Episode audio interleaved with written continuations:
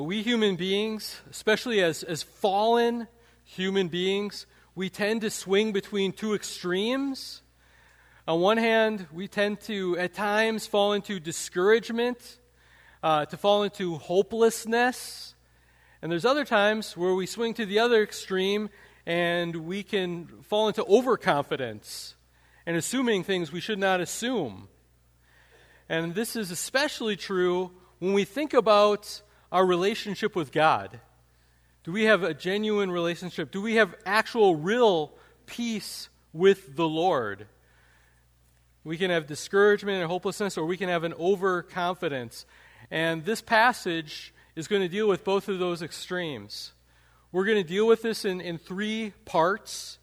And if you're following along in the bulletin and uh, the summary points, these are meant to, to be all interconnected and to help us to find that right balance so that we're not falling into this, this hopelessness on one side or this uh, assuming or overconfidence on the other side.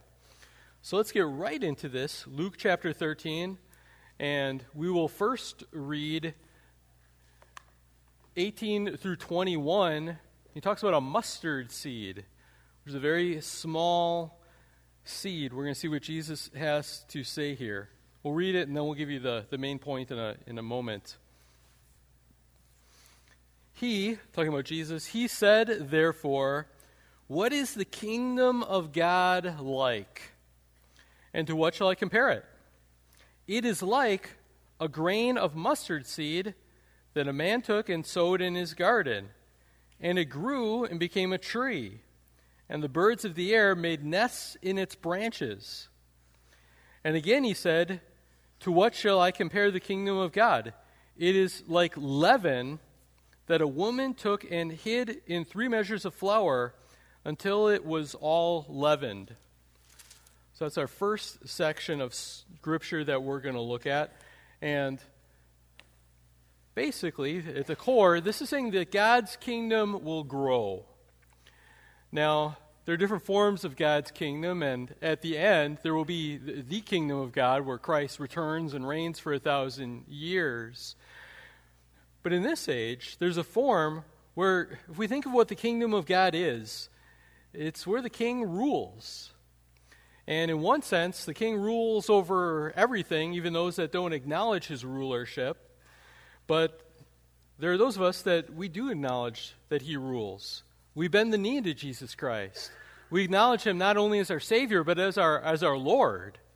And in doing that, we are saying that, Lord, you will rule over my life. We come out of rebellion against him and come into willingness to accept him as our, as our Lord and our Master and his rule in our lives. And that's part of that salvation process, repentance from our rebellion and accepting him as our Savior and, and our Lord. And so he rules in us and us individually and collectively. That's what the, the local church and the church is. That we believe that Jesus Christ is the head of this church, uh, that, that he rules here. And so when Jesus is talking and saying, What is the kingdom of God like? He is saying that, it, well, it's, it's like a grain of mustard seed. This very, very small seed. It's starting off very small, but there's going to be growth that takes place. And at this time, there's Christ, there's a few apostles, and there's others that are following along. A lot of them will just abandon. But Jesus is preparing them for some tough times where it's going to be just a few. But even in spite of, in spite of these hard times, the Lord is going to cause there to be growth.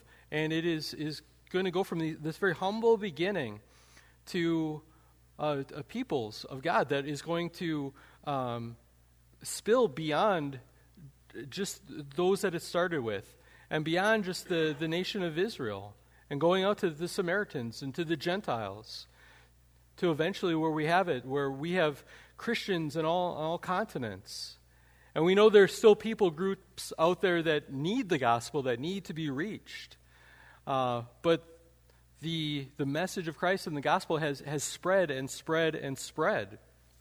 So at the beginning, it has this uh, seemingly insignificant beginning, like this tiny little seed, and it grows uh, and becomes this tree.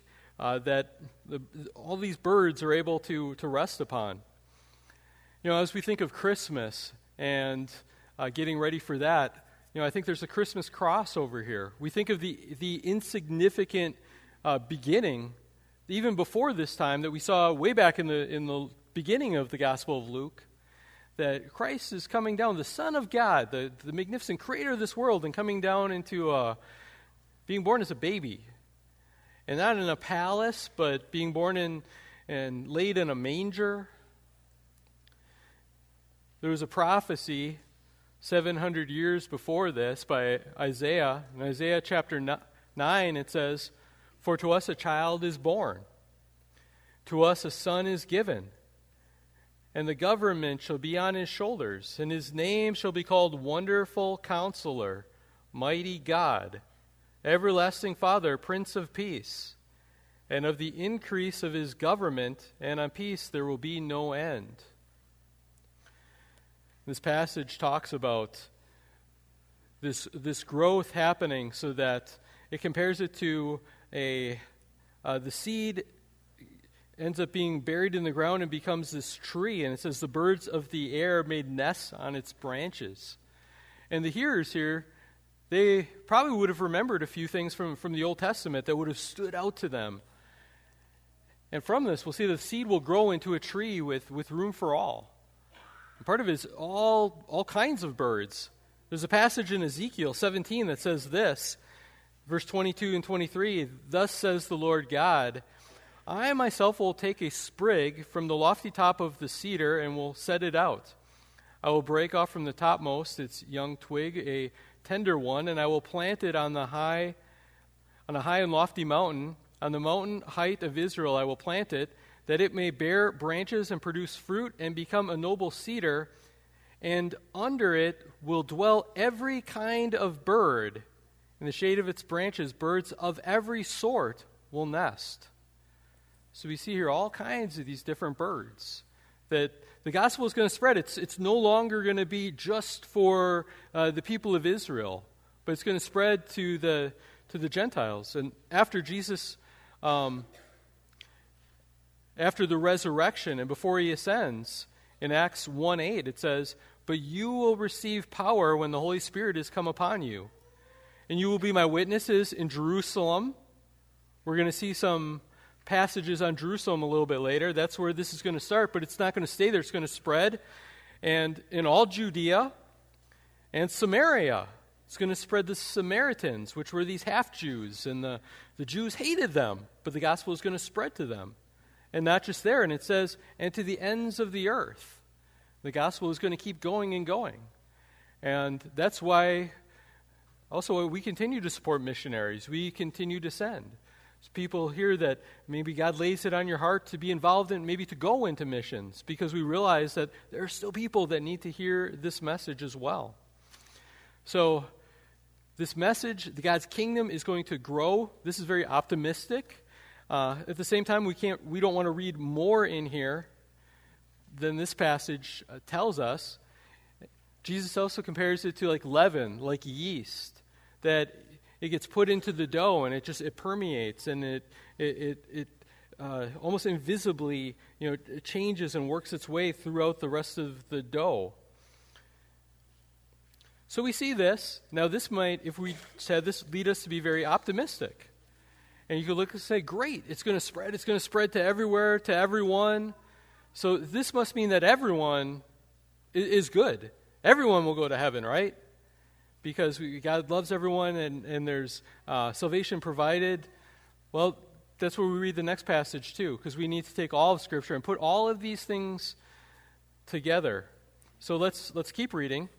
And this next part, it's going to talk about a narrow door in verses 22 through 30. He went on his way through towns and villages, teaching and journeying towards Jerusalem. By the way, remember, we were calling this section of Luke, this series, uh, Journey to Jerusalem. And that's because when we started this Luke volume 2, Jesus had uh, started his travel towards Jerusalem And we're going to keep going with this until, uh, God willing, Palm Sunday, Jesus will arrive at Jerusalem. So here he's, he's on his way. Verse 23 And someone said to him, Lord, will those who are saved be few? So here's a question. Jesus replies, And he said to them, Strive to enter through the narrow door. For many, I tell you, will seek to enter and will not be able. When once the master of the house has risen and shut the door, and you begin to stand outside and to knock at the door, saying, Lord, open to us. And he will answer to you, I do not know where you come from. And then you will begin to say, we, we ate and drank in your presence, and you taught in our streets. But he will say, I tell you, I do not know where you come from. Depart from me, all you workers of evil. In that place there will be weeping and gnashing of teeth.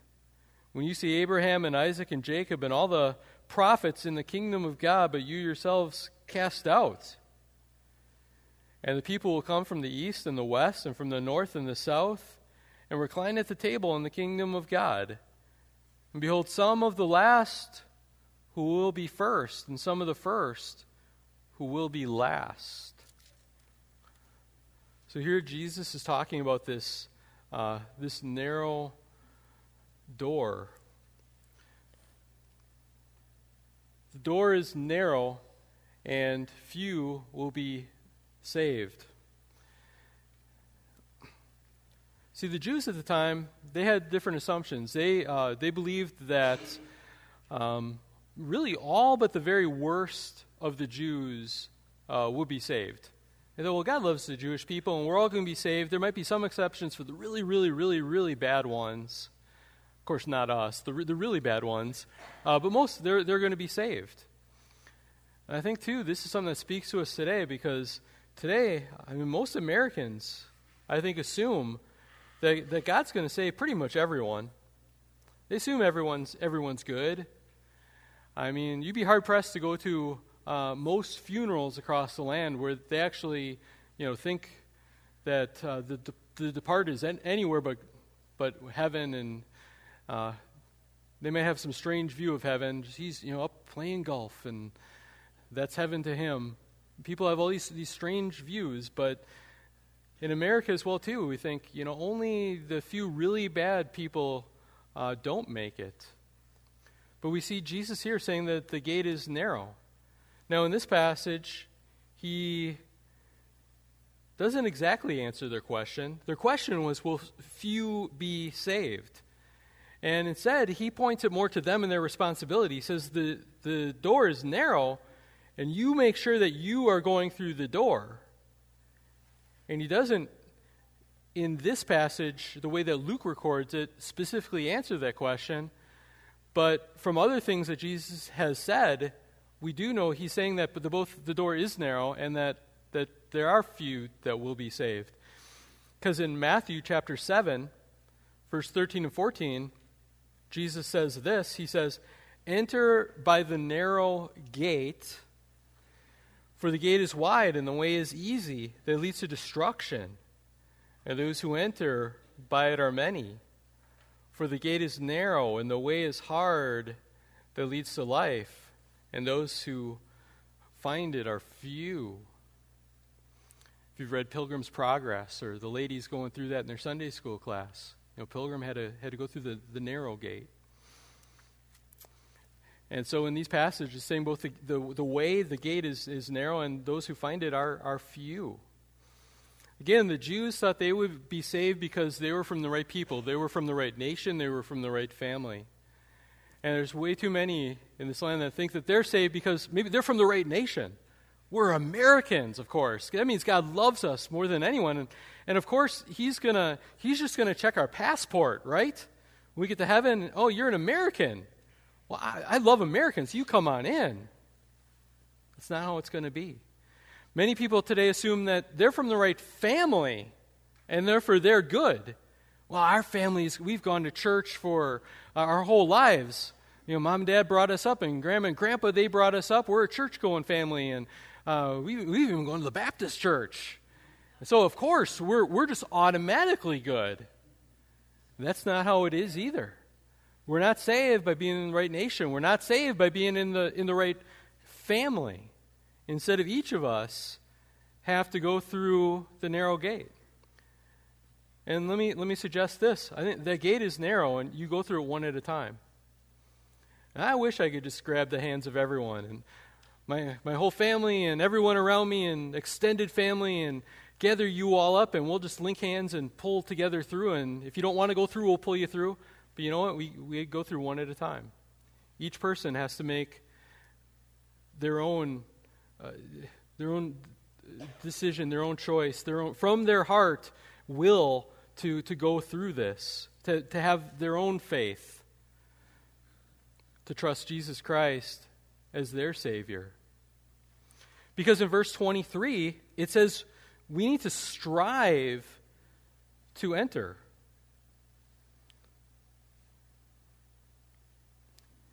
Verse 24 actually says, strive to enter through the narrow door. And the word strive, maybe in a different translation, it might say to make every effort. And it's from actually a word in Greek that sounds like our word agonize that we get our word agonize from this, that it's something that we have to, to, to strive to go through. Now, let me clarify. This is not teaching that we get to heaven through good works or for trying real hard. Jesus isn't teaching that. But he's teaching that each of us, we need to, we need to be careful. We need to not be careless. You're not going to get to heaven through good works, but carelessness isn't going to help you either just going through life carelessly, thinking, well, I'm good, I'm in the right family, I've, I've done some good things, I'm not that bad. Carelessness is not going to help you either. We want to be very careful. You want to make sure that you have a saving relationship with God. And the offer is there, the door is, is open for now, but that is not going to be open forever. And that's what is what this is teaching as well that this offer has an expiration date. How many here have ever had a, a gift certificate or a coupon or something, and you were saving it, you're using it, and you went to use it, and you realized it was expired? Has ever happened? Like, oh, what? It was, it was this great thing or a great offer, and you just didn't look to realize there was an expiration date. Now you couldn't use it. I mean, you've been given the greatest gift ever you know, that somebody else paid for. And sometimes you get that as a Christmas gift. They pay for this gift certificate at a restaurant or something, and they pay the price, and you'd have it, but you let it expire. You know, that offer of salvation, it has an expiration date. We see that taught here that uh, after Jesus saying, strive to enter through the narrow door, says, For many, I tell you, will seek to enter and will not be able. And once the master of the house has, has risen and shut the door, there's a time now the door is no longer open. You begin to stand outside and knock at the door saying, Lord, open to us. And it's too late at this point. Hebrews 9:27 says, "And just as it is appointed for man to die once, and after that comes the judgment." The door is still open for you now because you're alive and breathing. But the moment that you die and you don't know when that's going to be, the, the door for you is closed. At any moment, Christ could return. We need to, you need to go through the door now because you don't know how long it is going to be open, and it will not be open, it won't be open forever. You know, that's why we want to be pleading with people to go through now. You know, we have Christmas time, and uh, we want to be reaching out with the gospel of Christ. Maybe, maybe there's people that you can invite next week to the special service. You know, bring them to breakfast with you. Bring them to the church service so they can, they can hear the message. They can hear about the invitation that we're going to talk about uh, next week the invitation to come to the Lord. That the whole incarnation is for this invitation that God is, is giving to us. But some of these people are going to be shocked. Uh, we see this in the passage that they, maybe some, they had been around Jesus. They thought they had a right relationship. And they try to plead their case, saying, uh, Hey, we, we ate and drank in your presence, and you taught in our streets. he will say, I don't know where you come from. Depart from me, all you workers of evil. It's one thing to be around Christianity, to be around church, to have heard the message, but just hearing the message isn't the same thing as going through the door. You have to respond, and you actually have to go through the door and come to Christ. Be drawn by Him through that door. So just because you've been going to Sunday school, just because you have Christian friends, you've heard things, you need to respond in the right way with a, with a heart of faith, trusting in Him alone as your Savior. And for those that don't, it says there's going to be, there's going to be weeping and gnashing of teeth. This is going to be, there's going to be sorrow, regret. We know Scripture speaks of conscious eternal torment for those that die without a Savior. It's horrible. But it also says at the end here there are many that, at the time, the Jews would have considered to be outsiders, but they're going to find themselves in. There's going to be this great reversal, the, the last being first and many of the first being last. And many of those that thought, well, they're the good people, they're the ones right with God, they're the, uh, just the cream of the crop, they're going to find that they're cut off from the kingdom of God because they didn't have faith, they didn't respond in the right way. And many that maybe lived hard lives that were coming out of a lot of sin.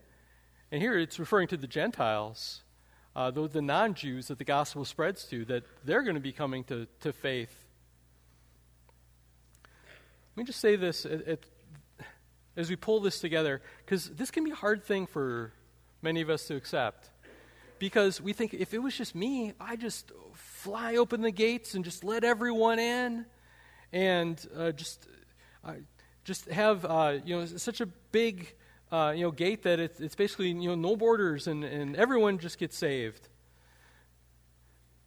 Let me say this. Don't be upset that the door is narrow. Be thrilled that there is a door. Okay? Don't be upset that the door is narrow. Be thrilled that there is a door at all.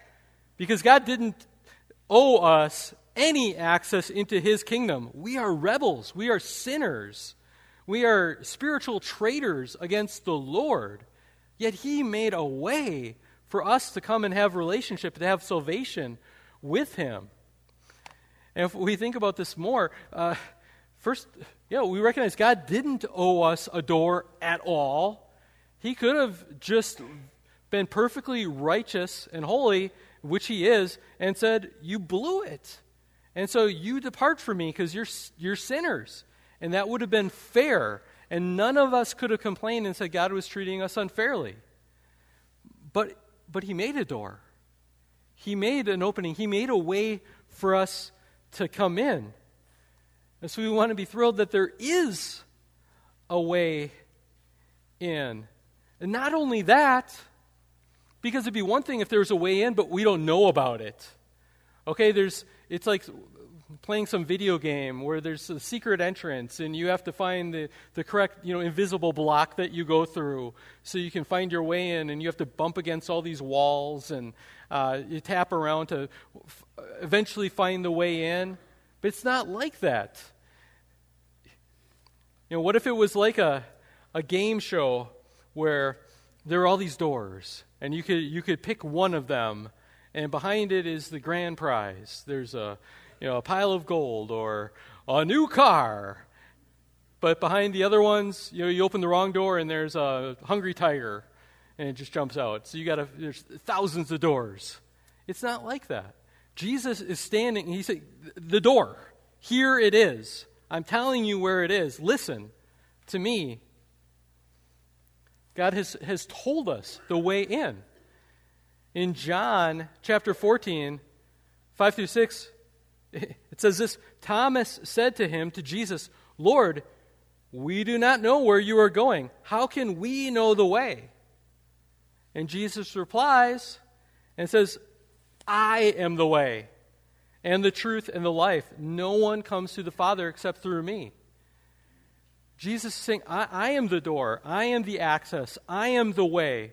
And I'm the only way, but I am the way, and I want you to come. I'm inviting you to come. Uh, and finally, when we consider the price of salvation, it makes sense that there's only one way, that there's only one door.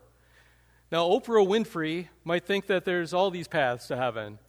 And so many of these people out there might, might think that and insist on that because that's, that's their view. But they don't understand. They don't understand that we have a holy God. And they don't understand that we are really sinful down to the core of our being. And they don't understand the price that had to be paid. That the only way this could happen for the Son of God to become the God man and to live that perfect life in our place, to die a death on the cross. Jesus is going to talk about this when you consider that that's the price that had to be paid, yeah, it makes sense that that's the one way to get to heaven. There aren't thousands of ways, there's not multiple ways, there's, there's no other Savior. And if there is, why did Jesus bother doing what he did? He did it because that was the only way for God to still be holy and for us to be able to come in. Finally, so we've said the door is narrow and few will be saved. We say, well, what is part of the reason for that? Why is it that few will be saved? And this last section, I think it does a few things, but it gives us an answer to that as well. So let's read this last section. It's going to talk a lot about Jerusalem here.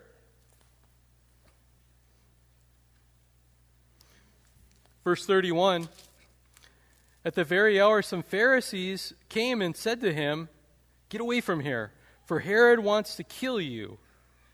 And he said to them, Go tell that fox, Behold, I cast out demons and performed cures today, and tomorrow, and the third day, I finish my course. Nevertheless, I must go on my way today and tomorrow and the day following, for it cannot be that a prophet should perish away from Jerusalem. Then, speaking about Jerusalem, says, O Jerusalem, Jerusalem, and when the Lord repeats a name like that, eh, he's intending this to be something from his heart, something very intimate. Martha, Martha, and Peter, Peter. Jerusalem, Jerusalem, the city that kills the prophets and stones those who are sent to it. How often I would have gathered your children together as a hen gathers her, her brood, her chicks under her wings, and you would not. Behold, your house is forsaken.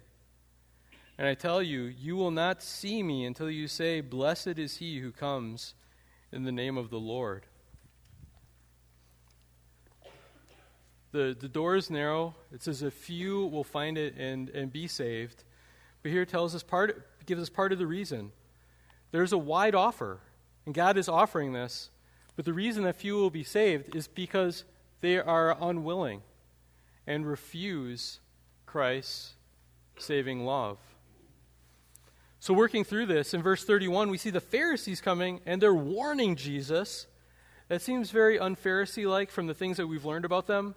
They're pretty much against Jesus, so why are they helping him out here? And the text doesn't really tell us for sure. Herod uh, was the, the king, he ruled mostly in Galilee in the north.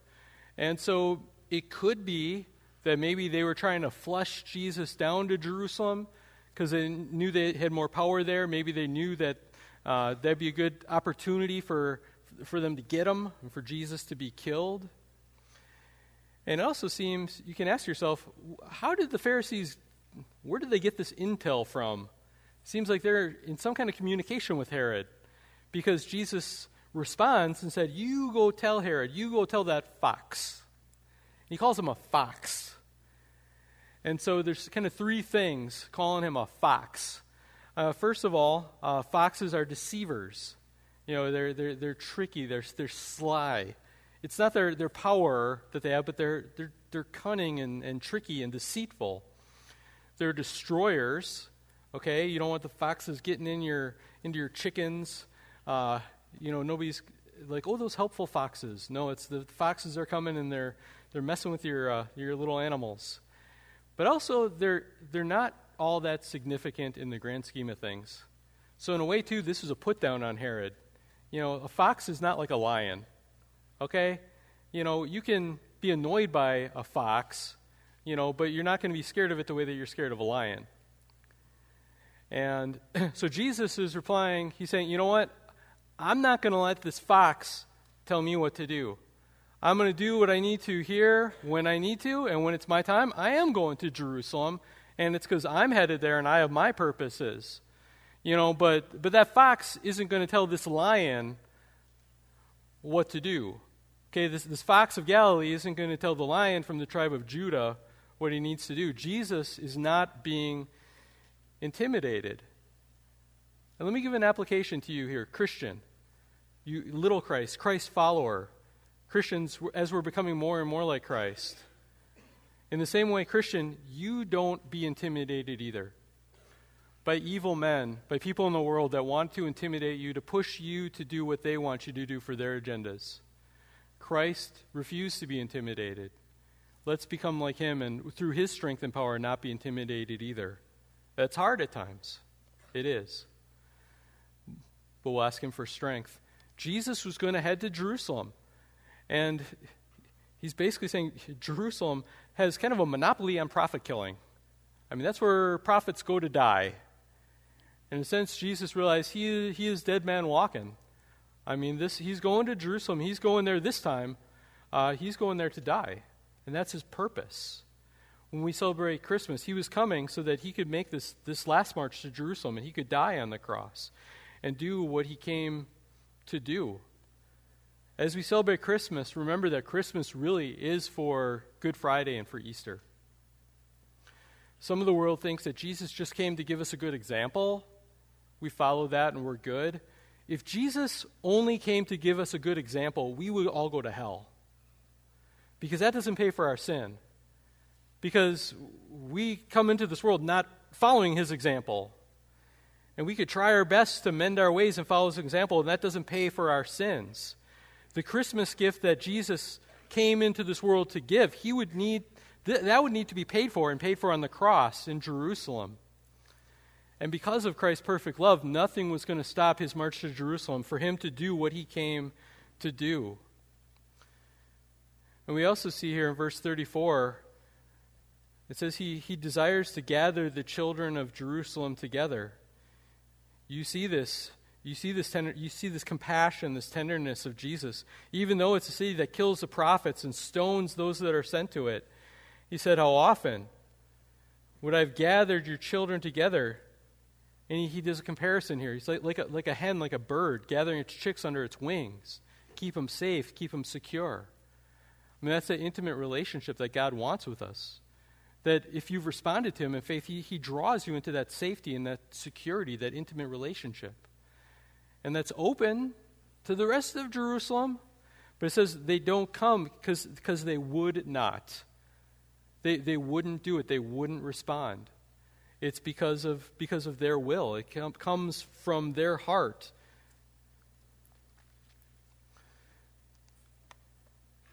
Because of Jesus' great compassion and determination to go to the cross, the way of salvation is open. It's open now for all who are willing to come to him. But the thing is, we're not willing to come to him. That's why people are lost, because they're not willing to come. Those that are lost will be lost because they're not willing. There's no one out there that, that's willing and wants to come and somehow is being prevented from that. And so we're not willing. And I'll tell you this we know this as Christians. God worked in our heart. He changed our heart to make us willing, so we did come to Him. But if He had left us as it is, if He had just hands off, we would have willingly chosen to stay away forever. And it would have been our fault because it's coming from our heart. But Jesus is willing, more than willing, to save any that come to Him, all that come to Him. An application for Christians here. You see Jesus' heart, you see His compassion. Do our hearts break for the lost in the way that we see Jesus' heart uh, breaking for the lost here. You know, here we, Jesus is the God man. And so you have divinity and united with humanity. So in Jesus, we see perfect divine goodness, perfect divine love, intensely manifested through the emotional capabilities of a genuine human being. We see that in the incarnate Jesus Christ. We see that the, the Lord, yes, He is sovereign over salvation, but He is not gleeful over anyone who is lost. We see the depth of His compassion. Christians, do our hearts break for the lost as well? And of course, the application for non Christians come to Christ. The, the way is open now. It, it, won't be forever, but Christ had to come and, and die on the cross so that the way would be open. You can come, you can have a relationship with Him. He will save you, He will not cast you out. He's already paid the entrance fee. You just have to, by faith, by trusting, come through, come through Jesus Christ to be saved by Him. So, yes, yeah, the way to salvation is, is narrow, but right now it is, it is open. So go through it while you have the chance. Go through it and find the love of Jesus Christ who went to Jerusalem to die on a cross to pay for your sins and to take you into his arms and to keep you safe forever. Let's pray. Lord God, we thank you for the teachings that you have in this passage that are both hard and comforting, Lord God. To realize that the, the way of salvation is, is narrow. We can't come to you any old way we want, through a way of our choosing, Lord God. And that if we try to do that, or if we just refuse to come, that there's a terrible future in store. But God, we thank you for the fact that there is a door, there is a way, and that all are invited to come through it. No matter what anyone is like in this room, no matter their background, no matter their heritage, no matter what sins that they struggle with, Lord God, that you invite us all to come through that narrow door and to come to you. Into your waiting arms, to be received forever into your love. We thank you for that. We thank you for your deep and amazing love, Jesus Christ. Move in our hearts. Draw us to yourself, Lord God. Take the unwilling and make them willing. We pray this. For your glory. In Christ's name we pray. Amen.